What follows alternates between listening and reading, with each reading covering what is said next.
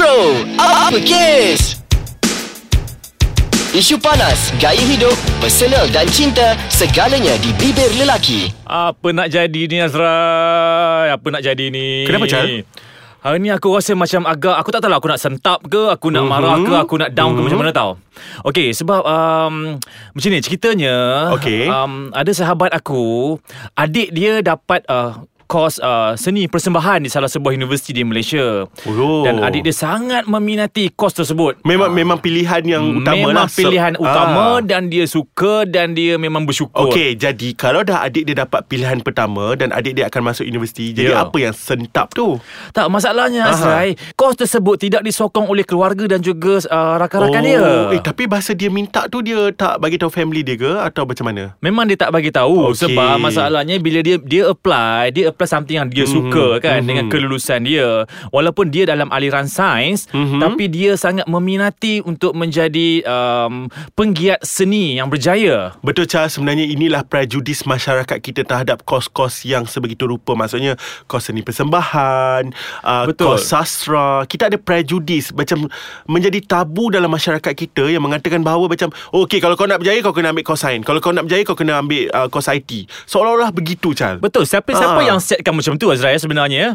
Macam aku cakap tadi lah Dah jadi satu tabu Masyarakat lah yang setkan dia Aku rasa benda ni berlaku di Malaysia lah kebanyakannya Sebab di luar tidak begitu Betul Charles Kan? Sebab kalau nak kata pasal seni persembahan kan Kalau kat, kat luar kan Contohnya uh, seni Satu universiti khas untuk seni persembahan Ada di di luar negara Seperti di Tasmania Ya, kan, betul. Kepulauan Tasmania Betul. Dia memang belajar pasal Seni persembahan Musical, teater dan sebagainya di sana Betul tak? Ya betul. Aha. Tapi di sini masalahnya masyarakat kita terlalu memandang uh, rigid kos-kos yang uh, berkaitan dengan sastra, seni persembahan dan sebagainya. Uh, contohnya Chal uh, Sebenarnya kita pun ada Chal uh, Institut yang menawarkan Kos seni persembahan Macamnya Macam uh, Apa ni Institut kebanggaan kita Aswara Ya, kan betul, ya. Tapi bila Once budak enter Orang kata Masuk Aswara Once uh, budak apply Aswara Mulalah ada makcik-makcik yang Tak tahu apa-apa ni Memandang sinis Kepada Ya. pelajar-pelajar Ataupun kepada mahasiswa di Aswara tersebut Tidak uh, tak perlu pergi jauh Azrai. Kalau Mhm. boleh aku ceritakan sedikit pengalaman aku. Aha. Okey, aku sebenarnya dalam aliran uh, sains. Okey. Ya, di sekolah dulu aku adalah aliran civil engineering, Mhm. kejuruteraan awam. Mhm. Jadi bila aku dah menjejakkan kaki ke Menara Gading, aku Okey. uh, masuk kursus seni persembahan. If you don't mind Boleh ki- boleh kau share uh, Kau masuk universiti mana? Okey, aku adalah pelajar uh, Universiti Teknologi Mara, Shah Alam. Okey. Ya. Mhm. Okey, jadi masalahnya apabila aku dah masuk ke uh, kursus yang lain daripada bidang yang aku belajar masa sekolah Mhm, dulu, mhm. Aku telah dipandang sinis dan dipandang di uh, dikutuk lah orang cakap kan. Okay, kalau bahasa sekarang ni dikecam lah tu. Dikecam, dihina Ah. macam tu. Sebab apa Zai? Dia orang cakap, eh kau ni nak masuk bidang seni persembahan, kau nak jadi apa? Kau jadi artis ke? Oh, itulah tipikal. Ah, sangat tipikal, ah, kan? kan? Typical thinking masyarakat kita. Ya, kemudian mereka Ah. memikirkan bidang seni persembahan tak ada masa depan.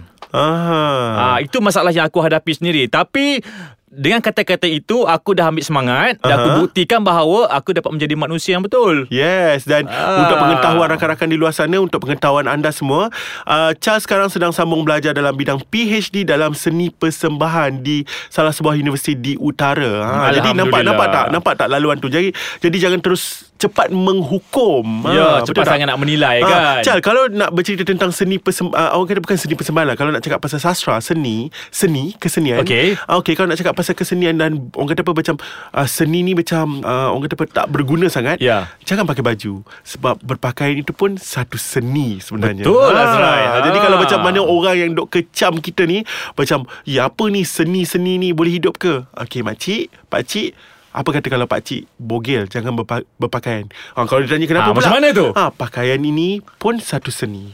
Betul. Baju ini pun satu seni. Jangan kalau dah benci sangat seni ni, jangan berpakaian. Percaya ataupun Ah, tidak kan. sebenarnya semua bidang-bidang di dalam dunia ini Ya. mempunyai seni. Ya, betul Ah, Chan. contohnya, Ah, mhm. anda kata seorang doktor, Mhm. ya, doktor dia nak merawat pesakit dia, dia nak Aha. kena bedah, dia nak kena jahit. Yes. Jahitan itu adalah satu seni Azrai. Sebenarnya Chal kalau nak cakap pasal apa ni seni apa Seni persembahan, Ah, seni tak, tadi- tampak, tadi- tadi seni cakap visual, pasal- seni jahitan.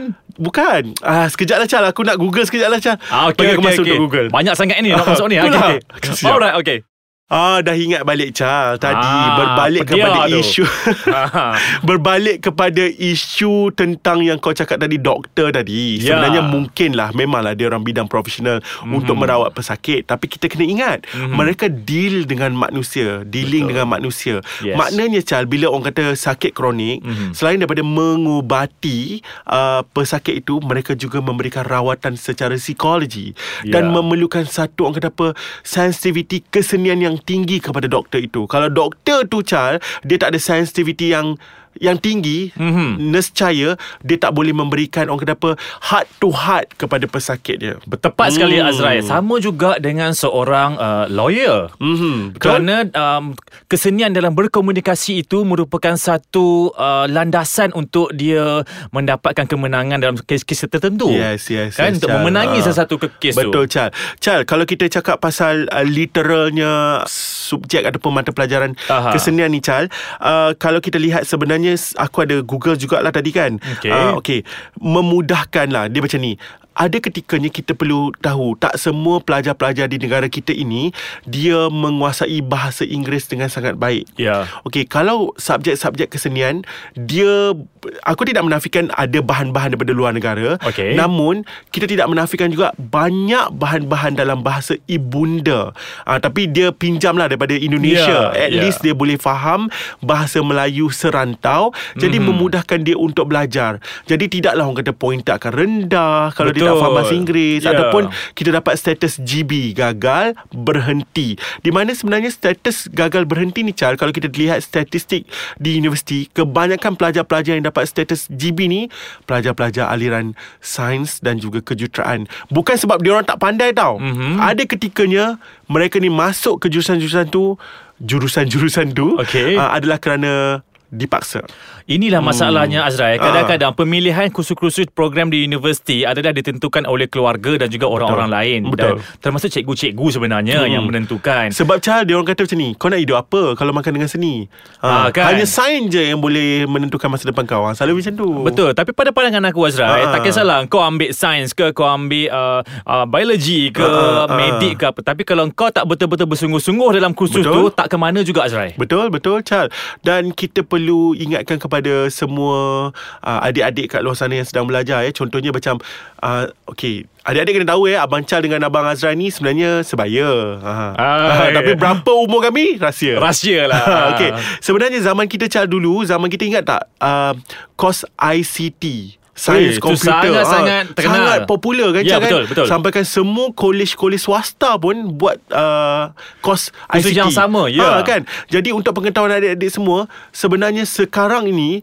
uh, geradan-geradan ICT ataupun sains komputer sudah pun uh, orang kata apa kebanjiran Betul, ataupun betul. Lambakan lambakan. graduan Ya, jadi ya. menyebabkan mereka tidak dapat kerja namun kita kena ingat ya tidak ramai graduan sains atau eh, tidak ramai graduan seni persembahan Ya. yang ada di Malaysia dan boleh menjadikan peluang pekerjaan itu adalah lebih besar kepada Betul graduan-graduan Azrael Sebenarnya rupa. sangat-sangat luas peluang pekerjaan Kalau kita betul-betul mendalami dalam bidang seni persembahan Ataupun bidang uh, sastra Mm-mm. Macam tu kan okay, Cuma Azrael kita nak nasihatkan kepada pelajar-pelajar kita Yang di universiti Ataupun yang belum masuk universiti Kita kena sedar bahawa tak kisahlah Kos apa pun yang kita ambil. Seni ke medik Betul. ke Buat bersungguh-sungguh Dia tidak ada prejudis Tidak uh, ada kepada prejudis. mana-mana kos. Betul. Aha. Sebenarnya Chal, uh, diorang macam ni sebenarnya. Diorang ni ter, terlalu tertumpu kepada pekerjaan. Contohnya macam ni, kalau ambil seni persembahan, kita berbalik kepada seni persembahan tadi. Ya. Bagi diorang uh, jadi seniman lah, jadi Mhm. artis, penyanyi, pelakon, semua tu bakat. Ada ketikanya kalau kita belajar seni persembahan pun tak semestinya kita uh, jadi artis. Ya, Maksudnya betul. contohnya paling dekat kau lah kan. Ah, kau akulah jadi tu. ah, academician. Aha. Maksudnya yang mengajar orang lain tentang seni persembahan. Betul tu Azrael. Ah. Ha. Sebab Azrael kalau kita tengok kan dalam uh, IPT sendiri sebenarnya Mhm. kursus-kursus yang ditawarkan itu bukan saja-saja Azrael. Betul. Sebenarnya untuk membangunkan sesebuah kursus itu seni persembahan khususnya Mhm, mhm. kita dah fikirkan apa peluang kerjanya, impactnya kepada negara, impact kepada industri. Jadi ibu bapa tak perlu risau. Ya, kepada makcik-makcik kepoh kat luar sana sebenarnya macam ni kami nak cerita. Setiap kos Apa yang Chal cakap tu betul Sebab dia dah ada unjuran Betul. Unjuran tu maksudnya macam Ada peluang pekerjaan atau tidak Ya. Boleh survive atau tidak Sebenarnya relevan untuk dipelajari Atau tidak Jadi apa sahaja kos Jangan halang anak-anak anda Kerana saya percaya uh, Mereka perlu untuk belajar Dengan Orang kata apa um, Bersungguh-sungguh, Bersungguh-sungguh dengan tekun. Dengan tekun Dan dengan hati, Hati. yang rela juga sebenarnya Betul, ikhlas. Kalau ah kalau mereka belajar satu kos yang mereka sebenarnya tak suka, saya tak kira saya rasa mereka tak akan uh, skor dengan baik. Betul Azrai, Mhm. aku setuju tu. Hmm, kan? Ah, uh, setuju. Cuma satu lagi kalau dalam seni persembahan ni, satu benda yang kita dapat ungkapkan bahawa seni persembahan ni dapat membina keyakinan diri yang sangat tinggi. Sebab tu kau jadi broadcaster sekarang ni. Kau bersama, engkau bersama. Sebab kau mempunyai satu keyakinan yang tinggi walaupun tidak ada orang kata apa tidak ada apa-apa bahan di depan mata. Ha, saya saya macam saya bagi tahu semua orang ya sekarang ni Charles tidak ada apa-apa bahan di depan mata tapi dia boleh bercakap ataupun tanpa henti untuk podcast segmen pada hari ini. Tapi Azrai, Ah. sedar tanpa tidak Ah. untuk yang pendengar-pendengar sana. Azrai sebenarnya bukan dalam bidang seni persembahan, tetapi Ah, dia okey. merupakan penggiat sangat aktif dalam seni persembahan. Ah sebab itu minat Charles sebenarnya Ah. aku teringin nak belajar secara akademik benda-benda tu tapi orang kata apa dah terlanjur perkataan terlanjur kan. Terlanjur. Sebenarnya aku belajar uh, jujurlah aku cakap- aku belajar kos biologi masa degree Hmm. kerana uh, uh, mak dan arwah abah sebab dia kata ayat yang sama sebab tu aku boleh kata tadi kau nak kerja apa? Kan? Ah, dan hanya sains je yang dapat bagi kerja. Dia kata macam tu. Jadi aku pun belajarlah biologi. Dan Azrai, disebabkan pengalaman kau dalam bidang seni persembahan itu yang Hmm. menyebabkan kita bercakap macam peluru ni Azrai. Yes Jadi kepada semua Jangan takut untuk belajar seni persembahan ke Sastra ke Jangan takut Kerana percayalah Setiap uh, mat, uh, Orang kata apa Setiap kos di Kursus universiti itu- Setiap kursus di universiti Akan memberikan impak positif Kepada anda Untuk membina Ataupun untuk membangunkan Insaniah Dalam diri Ya, betul. anda Percaya pada diri dan Yes. percaya pada masa depan anda. Ha, ha, dan juga percaya kepada kami selalu-selalu ni ni promo kan percaya kepada kami selalu-selalu dengarkan segmen uh, Bro Uppercase dalam podcast Ais Kacang Delicious Audio Ya. di www.aiskacang.com.my Aiskacang.com.my. dan apakah isu minggu depan Chal? Ha, panas ataupun tidak kita Ha, ha, tunggu. Tunggu. Okey, Assalamualaikum. Okey, wassalamualaikum. Assalamualaikum.